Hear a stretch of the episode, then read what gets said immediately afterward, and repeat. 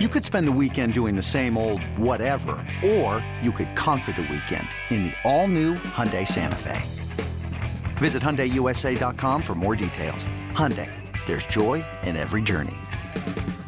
This episode is brought to you by Progressive Insurance. Whether you love true crime or comedy, celebrity interviews or news, you call the shots on what's in your podcast queue. And guess what? Now you can call them on your auto insurance too with the Name Your Price tool from Progressive. It works just the way it sounds. You tell Progressive how much you want to pay for car insurance, and they'll show you coverage options that fit your budget.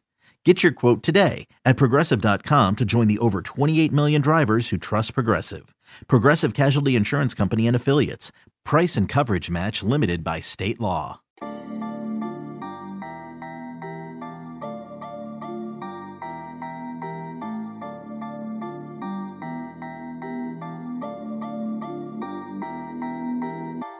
Welcome back into the Illini Inquirer podcast. Jeremy Werner, Joey Wagner talking more about the number 16 now ranked Fighting Illini because the college football playoff rankings now supersede what the AP Top 25, the coaches poll uh, have, because that's the one that matters. How much does it matter today? Not that much because you still got four games coming up. But Joey Wagner, you are back on the pod. You are invited back on the pod. And I want to get into something really simple about Illinois football, but they are ranked in the college football playoff rankings. They are two t- wins away from clinching a Big Ten West championship. What a ride it has been the last six, seven weeks. Yeah, I know we can get into the this this game coming up later, but just to like for a reference point to the ride, Jeremy, it was like what do you think? Maybe late July, early August, as we were like breaking down the schedule. It wasn't that long ago that I was like, you know, Michigan State's probably a no go. Like that's probably not a probably not a, a, game that we would pick Illinois to win in.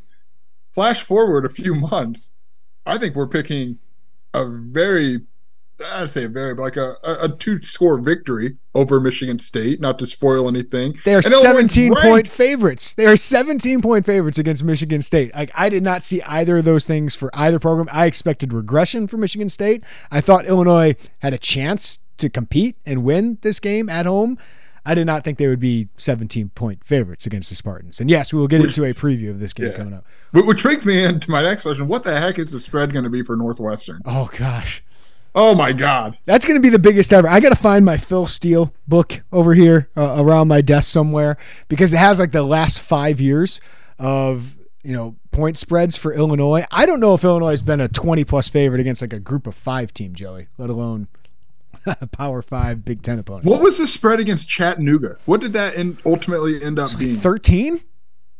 Good God, Illinois is okay, but that like that in a weird way, Jeremy. That all ties back to what we started with. Is like, what a ride this has yeah. been for the Illinois football team. Like, it, even a month ago, they were favored by 13 over freaking Chattanooga, and it's fine. I understand Chattanooga's a good FCS team, but now well, Chattanooga 17... might beat Northwestern at this point. Yeah, well, a lot of people do. I love Miami, Ohio. But now so, you're 17 and a half over a Big Ten team that was like the bell of the ball coming in. Uh, definitely last season. I think to your point, there was some regression, but dude, it, it was weird watching the college football playoff rankings. Like, oh, this is work now. Like, I, I opened Twitter and everyone's yelling and screaming. It's like TCU got got scrutiny. Like any number of things. I'm like, what?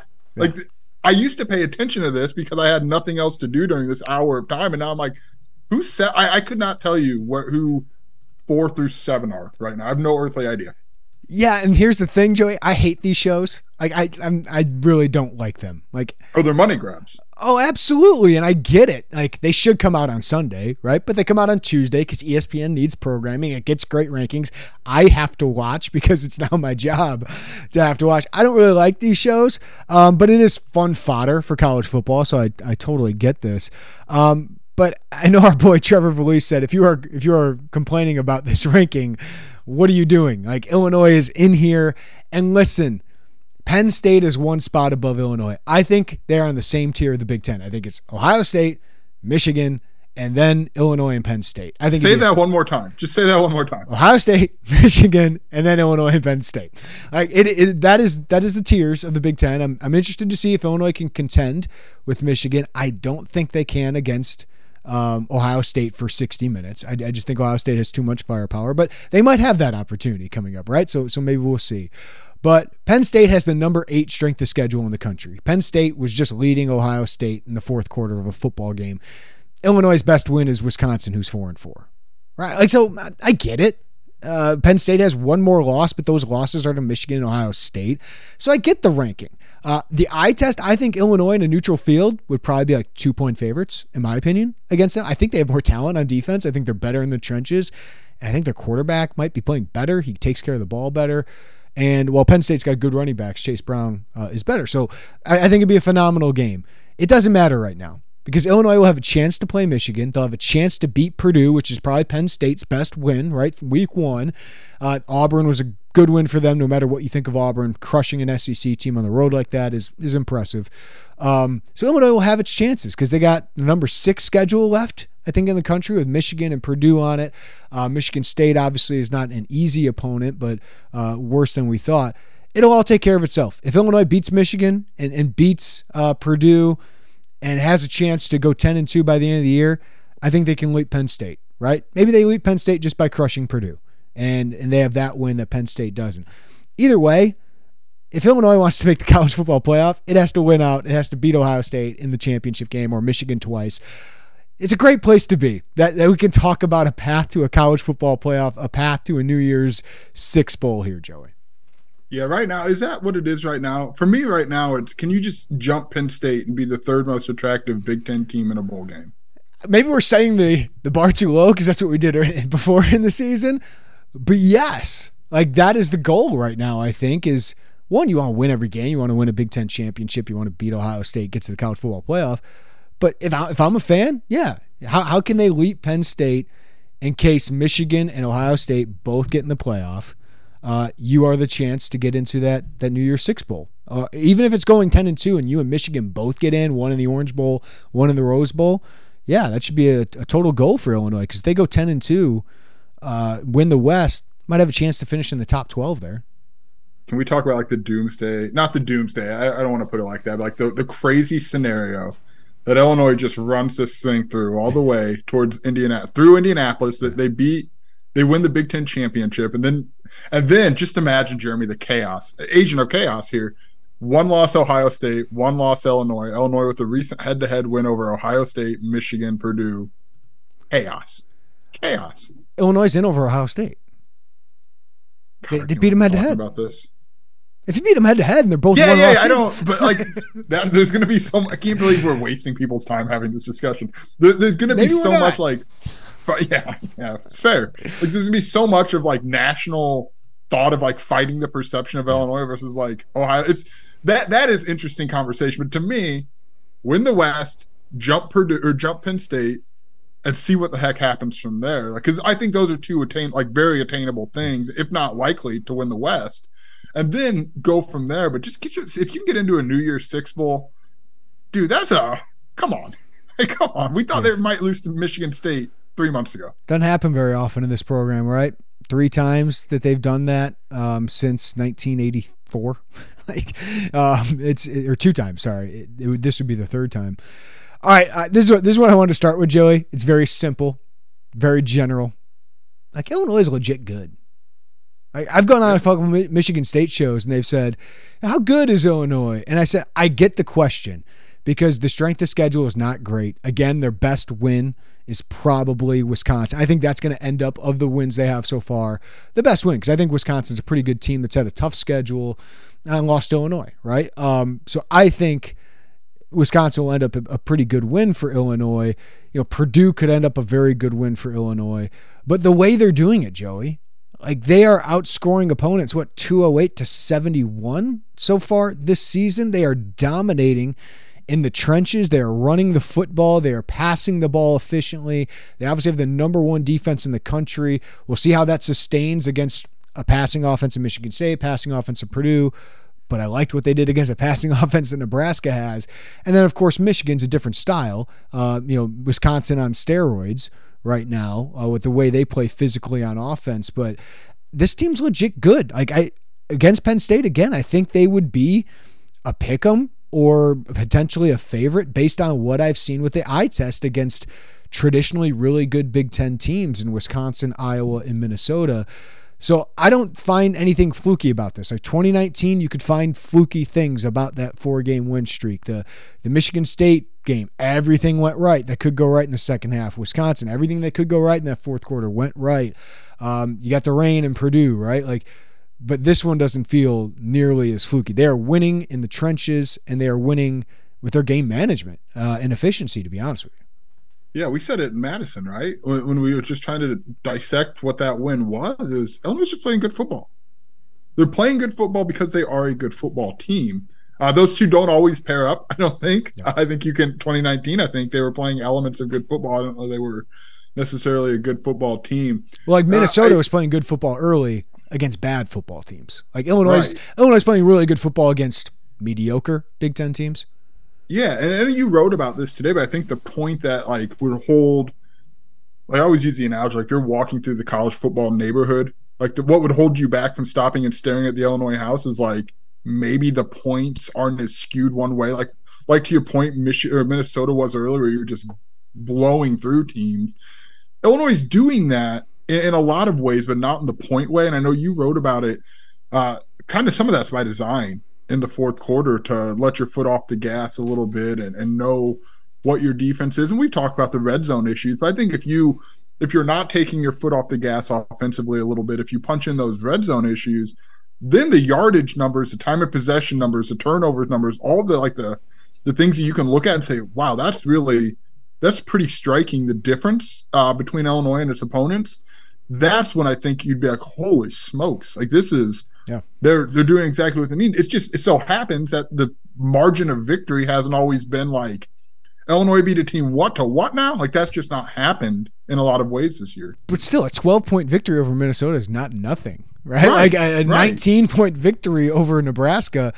Yeah, the offensive numbers, like I think if you had said before the season Illinois is going to score five more points a game, six more points a game, you'd be like, okay, that's a big leap. Like they're going to make a bowl game. Um, but the way they're doing it, the way they're controlling the clock, and, and I wrote about this, the second half dominance of this team is just striking. They're outscoring opponents 83 to 17 in the second half. And I wrote a big story about this. The coaches were great about it. Um, but the halftime adjustments thing, Ryan Walters thinks is real. Kevin Kane is the eye in the sky. The players giving them feedback on the sidelines. Andy Buh, who's been a defensive coordinator, you know, Aaron Henry and Terrance Jamison all playing a role, and Ryan Walters coordinating it. But he says those 20 minutes at halftime where we can make adjustments are huge because teams have had some success early uh, against Illinois. Wisconsin's first drive, easy touchdown, right? Um, we, we go back to what Nebraska did. Three of the first four drives. If it weren't for that interception by Quan Martin, a bad pass by Casey Thompson, and a good play by Quan, they were driving right there. And, and they, they saw some things in their scout that they were able to execute. But those things don't last. Uh, and the defense just absolutely dominates in the second half. And one of the touchdowns they gave up, Joey, was after that kick return. It was one play, four yard drive. So, like, really, it's basically 10 points they've given up in, in the second half. And the offense deserves some credit from that, though, right? The defense has no doubt been dominant. But when you're on the field for 95 of 240 minutes as a defense, you're not going to give up very many points. Like Illinois has been able to milk away that clock. They still get aggressive on third downs. They still are able to convert and move the ball. But the way they've been able to run the ball when teams know they're going to run in the second half has been very impressive. And kudos to Barry Lunney Jr. He's not going, "Hey, I need to I need to show why I'm here in the st- in the stats. Like I need to show I need to score more than 30 or I need to to do this and this." Uh, he's just doing what he needs to do to help win games. With a dominant defense, sometimes when you have a lead in the second half, which they've had a lead, they haven't been trailing uh, in the sec in the going into the fourth quarter in a game yet. Uh, even against Indiana, they're up one there, right? So they haven't had that moment yet. They're probably going to have it at some point where you have to get aggressive, all those things. But the way they're playing complementary football, the way offense is moving the ball, running the ball, churning the clock, and not turning it over has been very impressive. Since that Indiana game, they had three turnovers in the second half, Joey. They have two turnovers in the final six uh, second halves of the season so far. Yeah, I, I agree with you. Barry Lunney could easily have felt pressure to come in and because we've talked about what I don't say rides on the season, but what's entwined, like some of the recruiting pitches, like what's entwined in, in this year. But also kudos to Tommy DeVito. Like there are RPO options based in there. and he could. I don't know if this is the right word. He get like bored. Sure, ah. Rex Grossman. Yeah. Yeah. But Casey Thompson, like, that he, thing. He's staying within the framework and it's working. And I get it. It's maybe not always the most uh like the sexiest thing to watch, and the stats don't always the score. I should say you doesn't always. No, it's sexy. Wins. It's going to look pretty. Those wins because are going to look it, pretty good in a lot of bank accounts in the Smith Center soon. Because Barry and Bret and their whole thing is if we turn it over, right, and put our guys in a bad spot like this, special teams put them in a bad spot at the beginning of that half against Minnesota. All of a sudden, it's a different game. It's, it's a completely different game. Maybe you lose one of those, uh, and you have a, a meltdown like like we've seen so many years past with Illinois. Yeah, it's it's what it takes to win, and some of that they they didn't say this, but I'm just thinking out loud is there's still not the biggest margin for error on this team, right? Like if you if you do that, you turn it over. It's just just know what you got, man. Just be who you are. And right now, all all that matters in year two, because like I, I don't think this is a stretch to say that I don't think you and I expect to be covering a college football playoff game in January. Like I, am not trying to. Yeah, that is not my expectation. I would love so, to. It is not my expectation. Yeah. So the expectation is if, if you're not trying to to sexy up your your numbers or what you look like to get into that, the expectation is stack the wins mm-hmm. and win the West. And this is the way to do that. It's interesting. it, it is interesting, and but it works, right? like it. It is crazy that everyone knows Chase Brown's getting the ball. I'm really interested to see how much Josh McCray plays this week. I think we were kind of uh, I don't know, led astray or, or, or, take gone astray last week, but they know Chase Brown's running the ball. Mm-hmm. Chase Brown still runs the ball and gets the numbers to try to get himself to New York. That's, right. That's, That's right. what it is. It's just, it's just, a really interesting approach, Jeremy. Joe. but it's not quite Bielema ball. Yeah, he's he's been more aggressive this year, right? Yeah. Like I don't think Illinois has not been aggressive. Uh, they're just not as aggressive when they have a two score lead right? Like, and they've had a two score lead a lot in the second half. And that's not, look, dude, come on. This isn't also like an anomaly either, right? Like, a lot of teams get a two score lead with the defense. It's like, yeah, you, you, stay healthy, you, you avoid injury. As Bret said, do. I didn't think Minnesota could score two touchdowns on our guys. I didn't think Nebraska could score two touchdowns on our guys with Chubba Purdy in the game. Like, he didn't say Chubba Purdy, but we know, like, that's a smart thing to do. And they, they milked away that game. They've had they've had the ball in the fourth quarter for 34 more minutes than the opponent. Right? 34 minutes in 120 minutes of time. They've had it more 34 minutes more. Like that's that's insane uh, what they've been able to do. Uh, Joe, you, you wrote this this week as well. I asked uh, Ryan Walters a little bit about it, but this defense, I get we talked about after the Nebraska game. They are playing with an edge, man, and, and it comes from the coaching staff.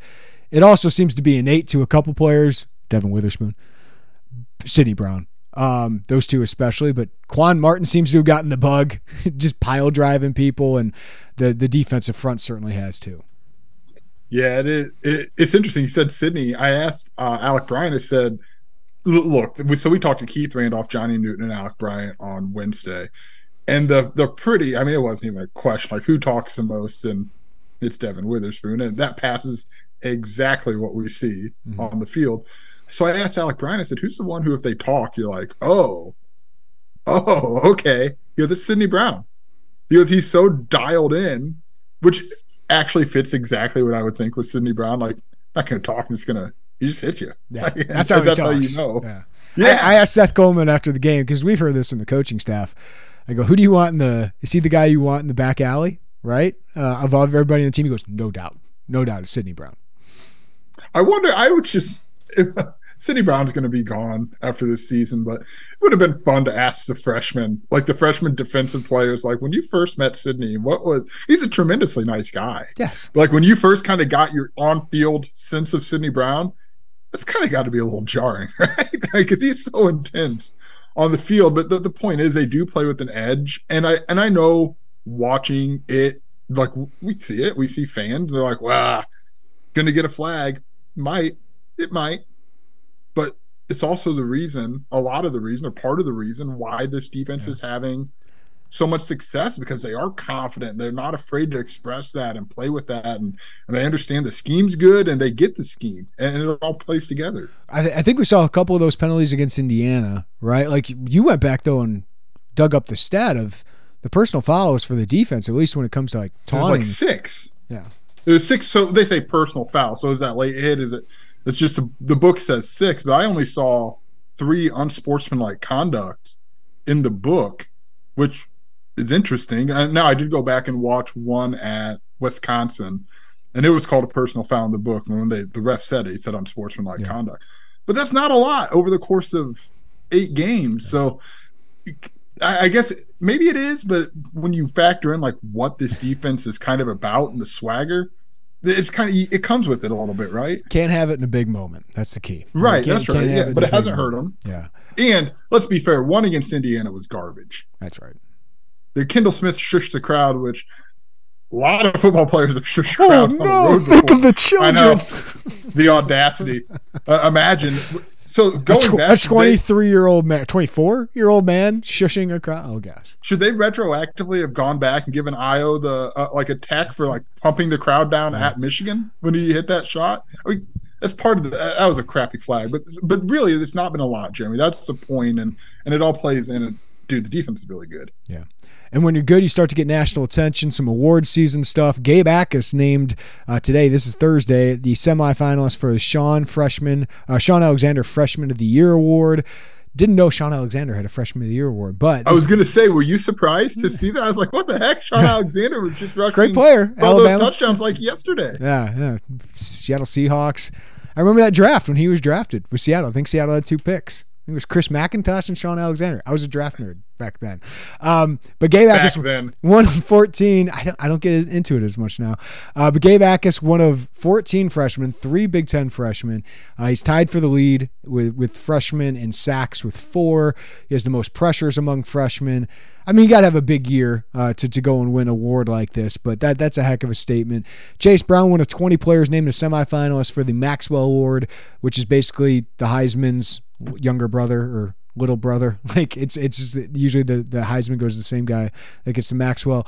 Uh, Devon Witherspoon and Johnny Newton, two of twenty finalists, semifinalists for the Bednarik Award. So Illinois has two guys for the nation's top defensive player award. Pretty amazing. Uh, that you have two guys up for that award. I think the last guy up for that award was Whitney Mercilus. Um, so that that's good. That's good to pub for for both those guys, and I think another sign both those guys probably could make to the leap to the NFL. Yeah, it, it is good pub, and that's what it comes down to. And it, especially, I don't know, I, if I if you're just saying like if you're recruiting a corner or a defensive lineman, that's a pretty good, pretty good graphic to send out yep. when you're texting with someone. Right? Is we have two guys on this, and both those guys were here. Johnny Newton, not as much as Devon Witherspoon, for some crappy defenses, mm-hmm. And they've really like the defense has come a long way. Those guys are a huge part of that. It's you're starting to see this. It's like semifinalists. It's different. Like the watch list, you're like, okay, yeah. But now you get into the semifinalists, like, oh, oh, dang, yeah. Like they're they're right in this conversation. It's it's a hell of a turnaround, Jeremy. I know we've talked a lot about the defense, but to have two guys on that list, maybe they win it, maybe they don't. I don't know. I don't think you and I are projecting one way or the other.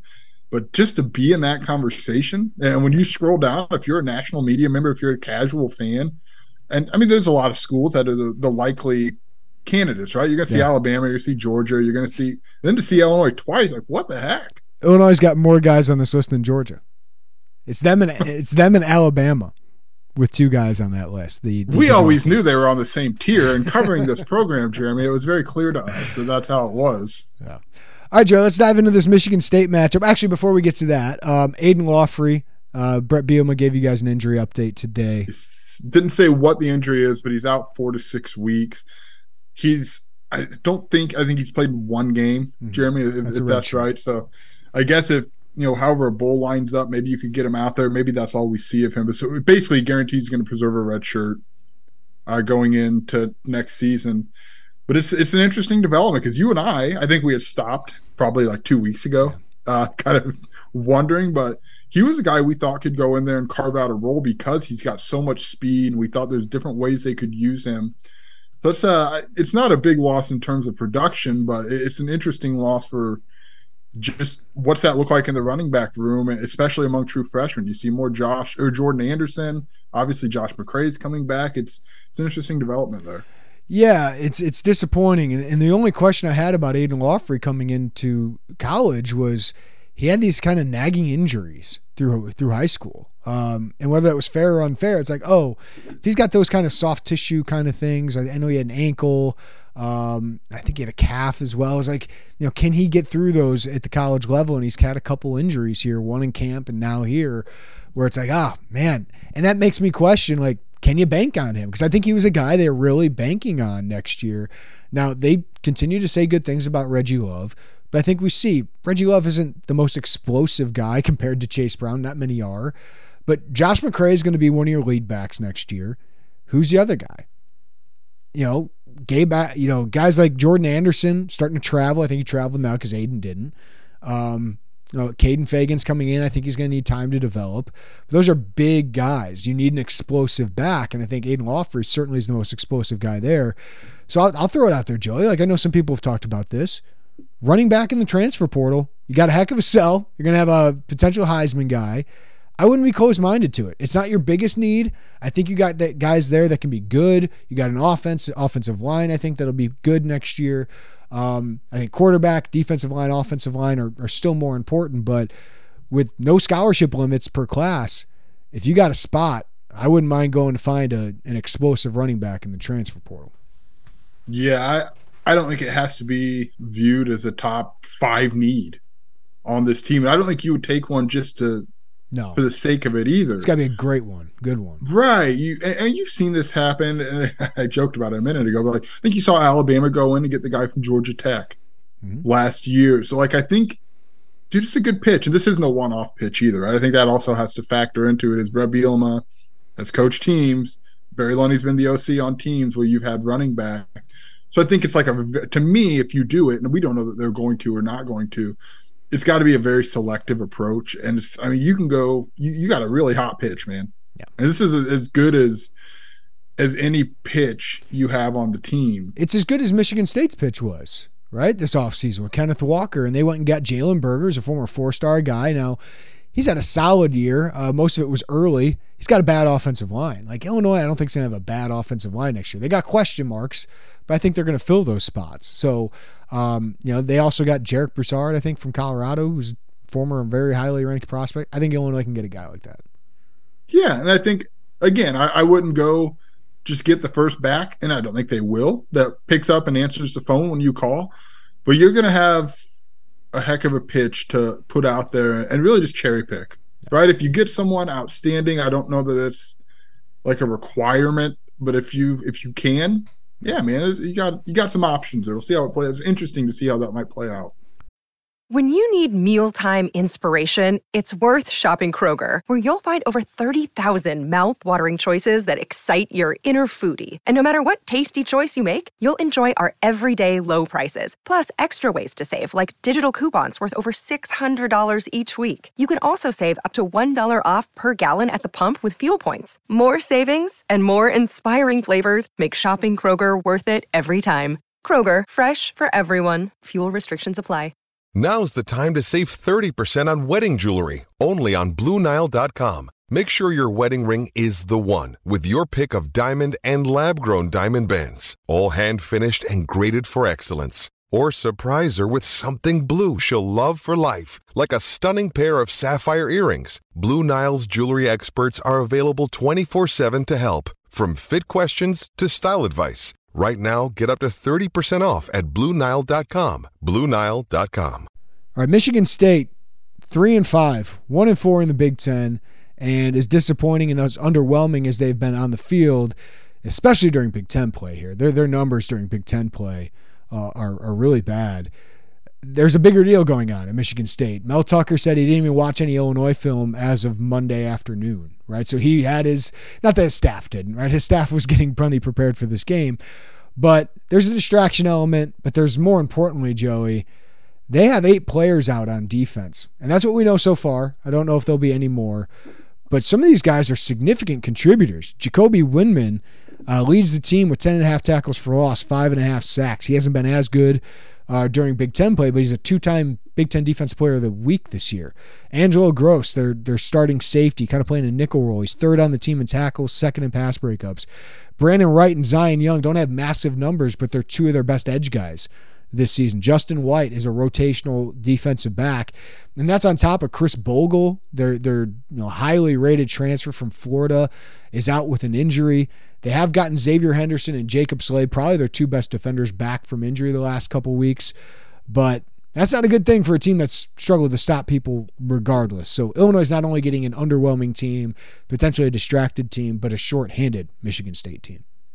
Yeah, I mean, let's be honest. This Michigan State defense wasn't great with those guys, or particularly good with those guys. And it so happens, uh, especially when, when you look at some of those positions, the things that Michigan State doesn't do well defensively, which, yes, in fairness, is probably most things, yeah. but particularly stopping the run Illinois does really well. Now you're you're losing depth on that defensive front, and Illinois has talked. They're proud of their ability, Jeremy, to go in there and in that, and to your point or our point from earlier, in that third quarter, in that fourth quarter, to just just wear you down. Like yeah. they're they're okay with doing that. Now you're talking, you're taking bodies out of that rotation and starters and productive players.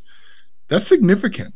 I mean, it was an ugly scene, by the way, in Ann Arbor. That yeah. was that was tough. I mean, that was just it was horrible. But yeah, man, it, it's interesting. It, it's it's why I don't know that this is going to be very close. yeah, let's let's put it this way: Illinois number one in the Big Ten in rushing defense during conference play. They are out of conference play, but they're allowing 58 yards rushing yards per game during Big Ten play, and that's to Wisconsin, Iowa, Minnesota, Nebraska.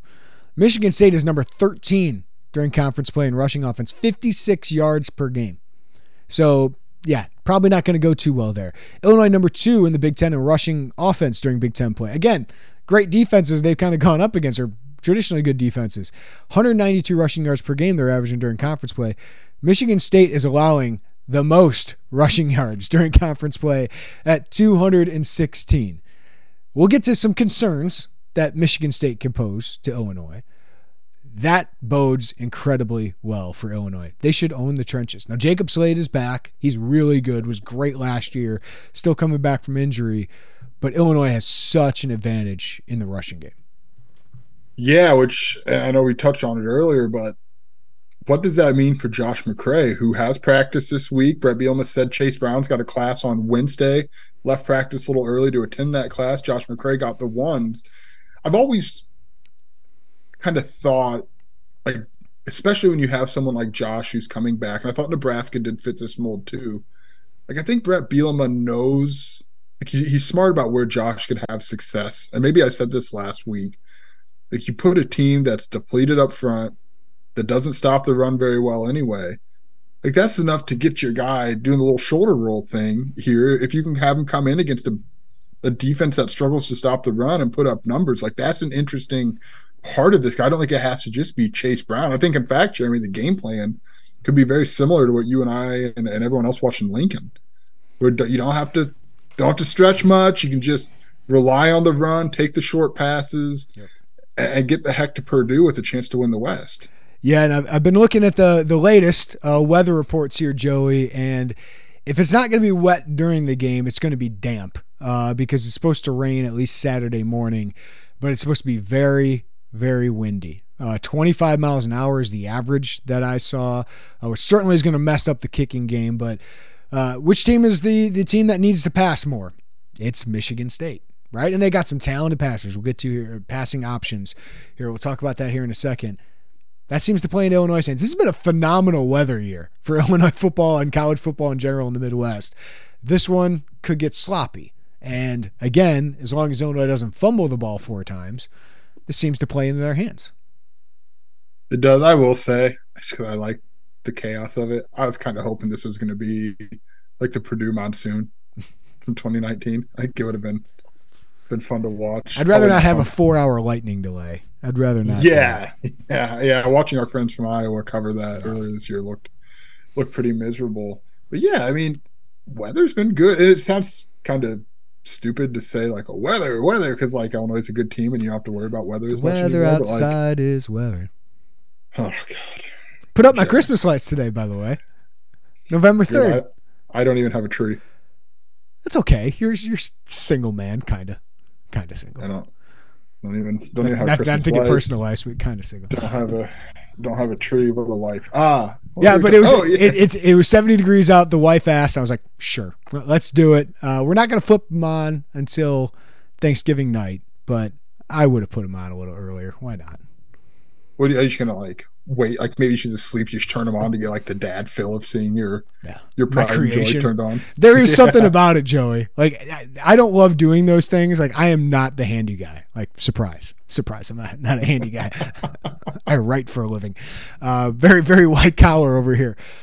But turning those on, or it's it's like after you're done mowing the lawn. It's just you feel accomplished. You feel a little bit like a man when when you put those lights on. It just goes on. You're like, "Yep, I did that. That was that was really difficult. I did that." You must not know the thrill of throwing seven touchdowns in a game in Madden and then kicking your feet up and knowing what you've accomplished that day. I hope one day you find that. Maybe I'll take an Xbox to the bowl game and will. If I'm lucky, if I'm lucky, I'll find that joy someday, Joey. Ah, boy, I hope you sure do. Um, to, to the point, yes, the thing Michigan State does well, the weather could impact, and and I think I, I, don't know that Illinois has to stretch the field, Jeremy. I, I honestly don't know this is going to play out much different. But entertain me. Throw it deep. Why? I agree.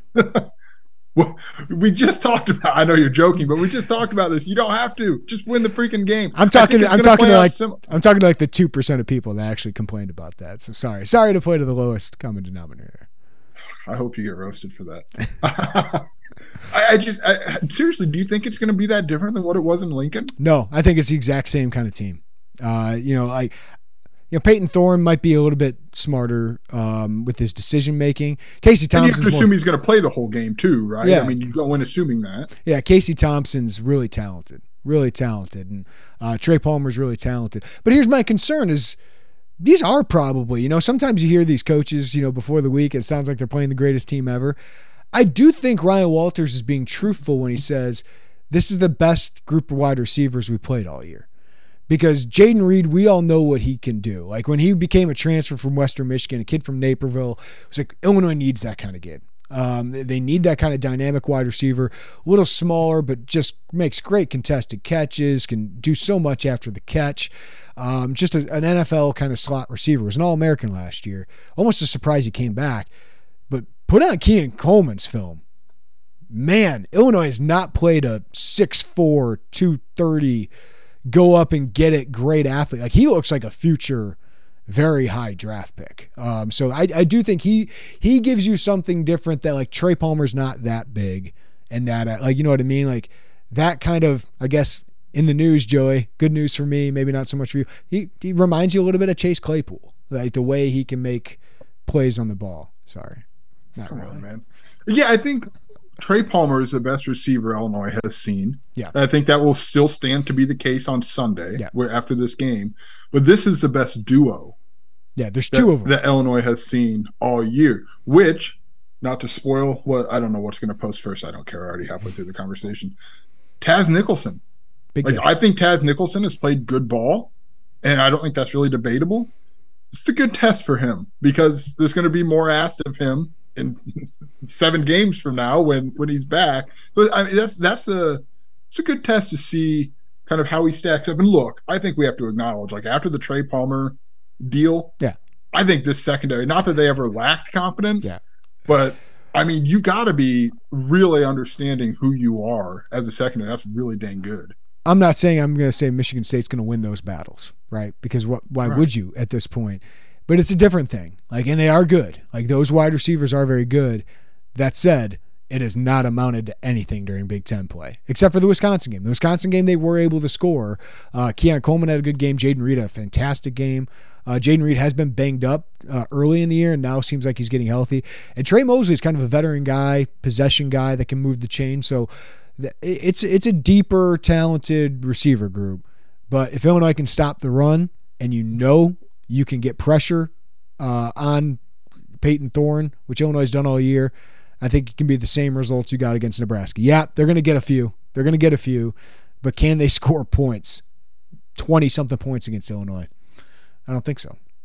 They may even get a couple. I mean, long broken cover. We saw it against Indiana, right? I yeah. think there might be some of that. I think Daniel Barker, obviously, we haven't brought him up yet. Yeah. Interesting Jeremy, is interesting because we saw Nebraska try to put some of those linebackers in coverage conflicts last week and have some success doing that. We know Daniel Barker is a really good football player. Numbers haven't jumped off the page. Michigan State's had a couple nice games, but I, will I'll be curious if Michigan State Michigan State tries to to get him in some of those conflicts with some linebackers and take advantage of that. Sydney Brown on him, right?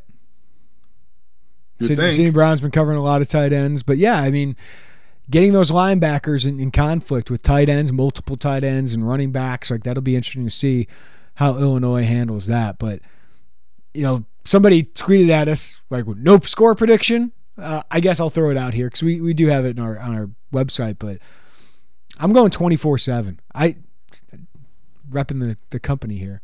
Um, I'm a good company man. This guy. I don't think Illinois is going to have to score that much. I do think the conditions are going to play a role here. I think Illinois is going to have the ball for 35 plus minutes. I think that yeah. I think it's going to be a really good thing for them.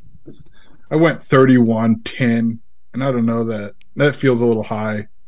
Uh, I wouldn't be surprised if like a 28 10 yeah. type deal because kicking it is going to be the most uh, favorable thing you wouldn't think with the winds. Caleb Griffin way, can but, do anything now after a couple but, weeks off. Yeah, I, I, think the big point, like you and I both think, one, I, I, think you think this, 17 and a half is a big spread for a Big Ten football game. Sure is. And two, I think we both think Illinois is going to cover it.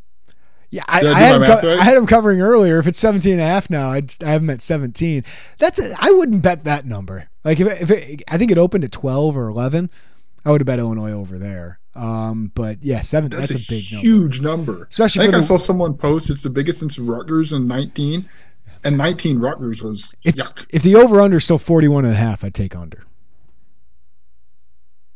Yeah, I guess I would too.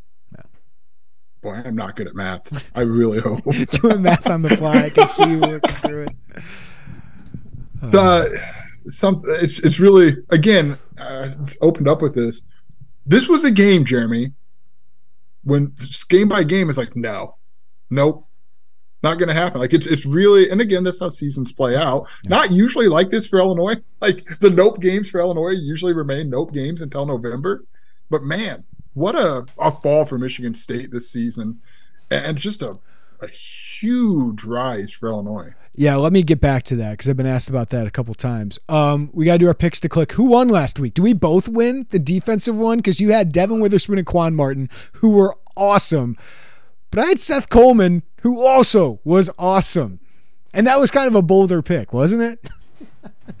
I mean, Seth Coleman made the play that changed the game, but Devon Witherspoon and Quan Martin held the guy, Trey Palmer, to one catch for one yard. Well, he had no catches against those two. I think we both win. All right. My uh, weekly tradition is the mental gymnastics you take to try to talk yourself into a pick to click win. I love it. It was an underrated. I mean, I think I think we both. Win. I think we should both win that one because that play okay. changed the game, and it he did. had it he did. had many other great plays too. Like you could have picked anybody on the defense and probably won that, except Almost. for maybe the linebackers. Yeah. yeah who I, offensively I did not win. I had Pat I had Bryant, Josh McCray. Yeah, I had Pat Bryant. He didn't have a catch. So so we did not win. we both lose and we both win. How about that? Okay, all right, that that's fine. All right, who are you picking to click on this one? You want to start with offense or defense? Let's go offense. Okay, so we're still in the non Chase Brown category. Um, God, I want to go back to McCray, but I can't. I can't. I, am taking him, Josh McCray. Damn it. Touchdown. He's going to get a touchdown. All right. I, I just, I, I said it, Jeremy. I really do think like this is, I, I think he would have done it last week, but Bielema is smart, man. Yeah. I think he knows getting McCray back and to say, hey, your first game, you had eight, nine, ten carries, 65 yards and a score. Welcome back. like, yeah. get a little buzz. I, I will give him. I will give you Chase Brown, but he has to go over 150 yards to win. Ooh. Well, okay. So what if he goes over 150 yards? How are you going to talk yourself into Josh McCray winning no, next week? Like if Josh McCray gets a touchdown, I win. If Chase Brown gets over 150, you win. So because we just saw this in Lincoln, yeah. none of us want to get involved with the passing back pick. I mean, I, Isaiah Williams would probably be a good fit because he gets 10 touches a game.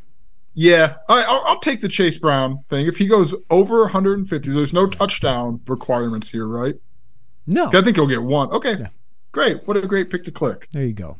Going with the running backs. So you're going Who would have thought? Who would have thought we would take both take running backs in the Bret Bielema team? Right. Which isn't the most fair because they, they are much more effective passing Defense. Can I take my guy that I have in our preview? Yeah. It's Taz Nicholson. It's Okay, Ta- let's put Taz, it ha- out there. Taz has What to does- step up. What's it look like? What, what does a win for him look like? PFF, like what would it look like? Um, that's a great question. 70 plus grade in PFF. Um, targets, he they get completions on like half of them or under. You know what I mean? Like an NFL rating under 80. But probably no more than I would say. Like if he, if he allows like 115 pass yards, probably no. 'Cause- yeah. Yeah, because I'm not like predicting him to have Devon Witherspoon or Quan Martin's Yeah, yeah, game, yeah. but I just think he's such a key player here, given the depth they have at wide receiver and the two stars they have there. So that's big. Um, I should probably take a guy up front because Michigan State's offensive line stinks. What a transition! You're good at this. You could have had a future in radio one day, Jeremy. Uh, Johnny Newton, like he's been quieter than, than the nine pressures against Indiana. I just think he's he's on it, dude. He, he is playing really good ball. I think he's going to have a chance to get some pressures. Maybe I should have taken someone on the edge. I, guess for him to win, what's that look like? Six, seven quarterback pressures, maybe a half a sack and a full TFL. If Johnny Newton has a normal game, you probably win this one. Yeah, yeah I know. a like normal Johnny Newton like, game. oh dang, he that front. That's a fierce group, dude. Yeah, I, I thought he had the best quote in the defense story. I said, "Yeah, where, where's that edge come from?" He said, "We feel like when people get on the field with us, it's disrespectful."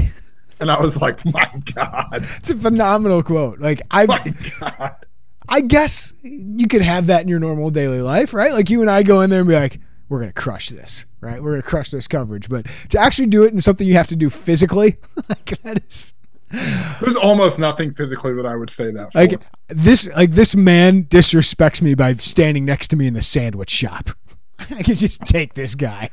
like, dude, what an awesome! Like, I long to have that mindset in anything that requires physicality. good for him. Good for him. They're they're really And you know what? He's backed it up. That's what Keith Randolph said. He goes, you know what? You can talk. If you you can't really talk, if you don't back it up. They do. Unless They you're do. Devon Witherspoon, he he does it anyway, That's what Keith said. And as a matter of fact, he, and he you also know, happens he- to back it up. How many times has he not backed it up this year? his entire career, man. He's an underdog playing as a freshman. I remember we had him as like our freshman of the year for Illinois back in 2019 when That's they made right. a bowl. You did. He was great, man. We got to I bring that back. I still remember. uh It was probably he, he arrived maybe like the third day of no. They'd already gone through the acclimation period. It was like so seven they days could- in. Yeah, so they could have pads. And here's skinny Devon Witherspoon. And if I'm remembering correctly, he's in like basketball shorts and an Illinois shirt, but he had the helmet on. It looked hysterical because he was not a very big guy, and he had the helmet on. And I'm like, what? yeah. What is going on here? Was it? Hey, Lovie Smith found some dudes. It's And it's, amazing, man. You know what other freshman DB came in that class? Marquez Beason. And, he, and right, he here's did. Devon Witherspoon doing what he's doing, man. About to get paid. Yeah, big time. All right. Uh, anything else left on, on this game, this matchup, Joey? Help me with some over unders real quick. Set Illinois rushing yards and Michigan State rushing yards. I think Michigan State should be 56 and a half. Think so. That's too. about the averages of both of them, uh, both sides of the ball uh, during Big Ten play. in my I, I don't want to spoil because I don't know what I'm going to go with. Any other time, I'd be like, of course you would take the over there, right? Like, just that is not a lot of rushing yards. Uh, and Illinois rushing yards, 199.5. That's going to require some thinking. Because Chase will, Those are good Chase will probably get you, like we were talking about, 150. Tommy DeVito can get you like 30. And if Josh McCray's healthy, trying to whittle away a game late in the game, especially on a, a windy day, uh, they're going to run the ball a lot. They're probably going to run the ball 50 times. So setting up uh the, the, the only interest i say the only interest there's all sorts of sub storylines the fact that illinois has to beat michigan state to go in with a win and win the west game at home on senior day. It's like a it's a perfect script isn't it? Mm-hmm. Not to give away. I mean, it, honestly if you cover this team and you miss that angle for shame. Like that's a wow. Yeah, it's amazing they could be eight and one. If they take care of business here, which I, I just have very little doubts they do based on what they've done here recently. Can we get into that real quick? Yeah, it's just been, it's just been such a workman-like, business-like last few weeks. Iowa, they overcame adversity, right? But these last two games, because Minnesota we still thought was pretty good going into this. I think they're a solid Big Ten team. But the way they just dominated that game, overcame a little adversity with that kickoff return and touchdown.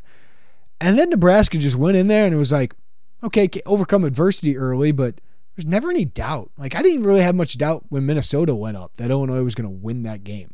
So I just think you should be very confident in Illinois, the way it's playing, the way it's coached, the way it's led by its players, and the way they're executing. Yeah, I, I know just with everything going on in Michigan State, like there's been, we've seen people online, like, could this be a trap game?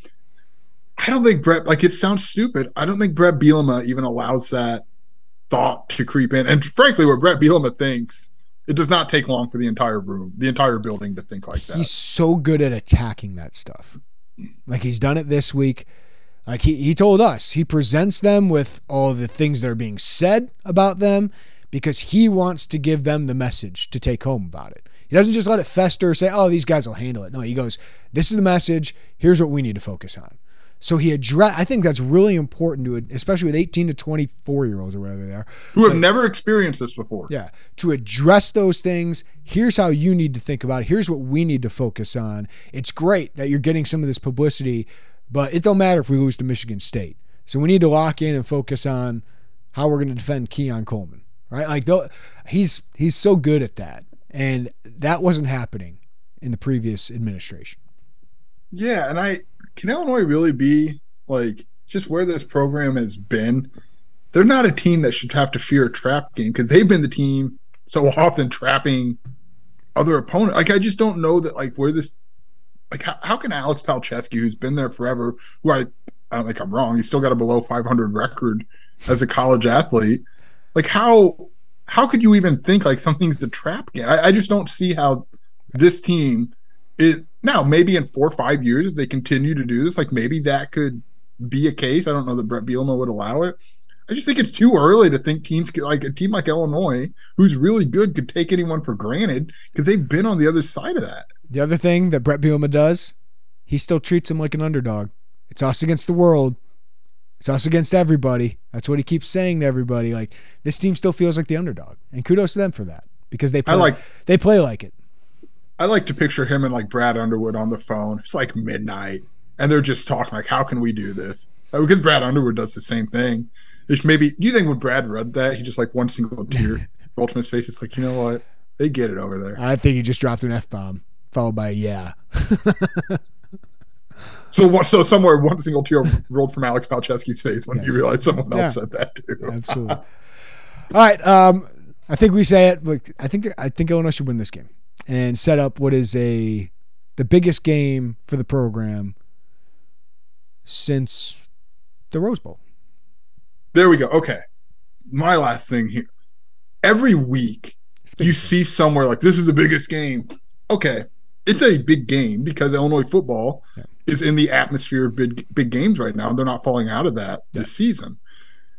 This is different, right? Like this is the biggest game since Wisconsin or probably uh, maybe Iowa, but definitely Wisconsin. You talking about Purdue, the Purdue game? Yes, yeah, yeah, not Michigan State. Yeah, because you could lose to Michigan State, still beat Purdue, and beat Northwestern and clinch, right? Like you could still do that. Um, the Purdue game's different because it's a it's a championship game berth. It's something they've never done before.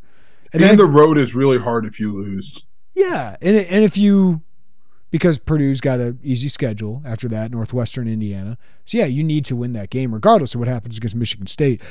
And then yes, that sets up the next biggest game, which would be Michigan. We'd be talking about like, but there's nothing to lose there. Like there's something to lose if you lose to Purdue, right? Like there's really not much to lose to Michigan when you're going to be a double digit underdog to a top five team on the road, even if you're a top 10 team. Yeah, I, I just I get it because this is also new. Like it's like every week, it's, like, it's the biggest game. It's not. Yeah. Purdue is.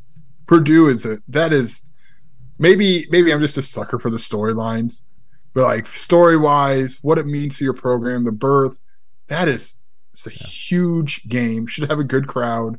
Senior day. Alex Palczewski's fifth at, at Illinois is only his third, I think, as long as my math is right. So it's a big one, man. You got you got to take care of business against Michigan State to make it into that big of a game. Yeah. Because if you lose to Michigan State, I think you would still feel good, but like you can just shut the door yep. on, a, on uh, November 12th. It's crazy. Think you know the Brooks Ghost? Think again. Introducing the all new, better than ever Ghost 16. Now with nitrogen infused cushioning for lightweight, supreme softness that feels good every step, every street, every single day. So go ahead, take your daily joyride in the all new nitrogen infused Ghost 16. It'll turn your everyday miles into everyday endorphins. Let's run there. Head to brooksrunning.com to learn more. All right, Joey. Bret Bielema said after the oh, Nebraska game in the next 24 hours, they should get a commitment. Maybe they did. It hasn't been announced. It's been 135 hours, I think, since that. Is that what you're doing the math for? Yes. yeah, you're way better at math than I am. What do you think? I mean, it's clear they got a commitment, right? It's just not out there. Yeah, yeah. I think they and they did a great job sure. of not letting it leak out there. Yeah, it's. I get it, man. Like Bret. Here's the thing, and I don't think we've gotten a chance to say this yet. I don't like. I know Bret Bielema is very calculated in everything he says from the podium.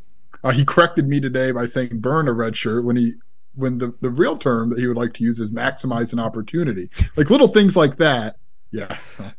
Bret Bielema, like he's very calculated up there.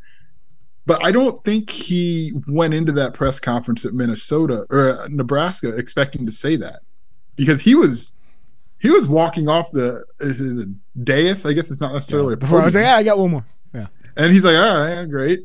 And we're all Werner guy again. Gee. Freaking Werner got another one. Good lord. And then he brought it up into that in this conversation. But if Bret Bielema really wanted to say that, he's working that sucker into the opening statement without without a doubt, or at least the first like two questions. Mm-hmm. I don't know that he like spoiled any moment or anything, but I don't know that like it was his intent yeah. to say it there. Does that ultimately matter? I don't know, but I, I just think it's interesting because usually yeah. Usually, if Bret Bielema wants to say something, it's clear. So, so of course, we dig on this, right? Like to see who sure. could it be. Um, my my guy, because he mentioned JUCOs in the conversation, but then when you listen back to it, it might not have been JUCO. Like so, my first thought was Keyshawn Blackstock, who took an official visit. Uh, you know, digging more into it, he's planning on taking more official visits, like probably all five. Uh, so he's taking an official visit to Illinois, but he's in the middle of a season. Probably wants to take four more, so probably closer to December. Uh, Malik Elzy, don't think that's going to be done quite yet. Um, I think Illinois is in a good spot right now, but I don't think that's imminent. Um, the guy I think you feel great about is the guy visiting this weekend for an official, and that's uh, Kent State commitment, a three star edge rusher, Maverick Gracio out of Florida, um, plays for the infamous Jack Daniels down at Cardinal Newman in West Palm Beach. Really good edge rusher. And even our guy Andrew Ivan said, I'm, I'm surprised this guy was committed to Kent State when I went back and kind of did an audit of Florida. Uh, certainly thinks he's a Power 5 prospect. Having a huge year 20 tackles for loss, 17 sacks, uh, and just another very explosive, um, bigger, 6'3, 230 pounds at outside linebacker. Him and Calvin Smith, you had that to, you know, along with Pat Farrell, who I think is a different kind of player, different kind of outside linebacker. You add that to what you already have with Gabe Jacas, Jared Beatty, Alec Bryant. I'm thinking long term here. Seth Coleman certainly has two years of eligibility left. I don't know if he'll reach that. Um, that's that's a heck of an outside linebacker room that Kevin Kane is starting to build. Yeah, it's it was good before. Like uh, Maverick Gracio's name started surfacing around, but that that's the one seems to be moving pretty quick, doesn't it? Yeah, I mean, getting, it's a Kent State commitment. Visit, taking yeah. an official visit. Yeah, I, I don't think anyone would be surprised if, if he would commit. Yeah, and no, we don't know if that's who Bret Bielema yeah.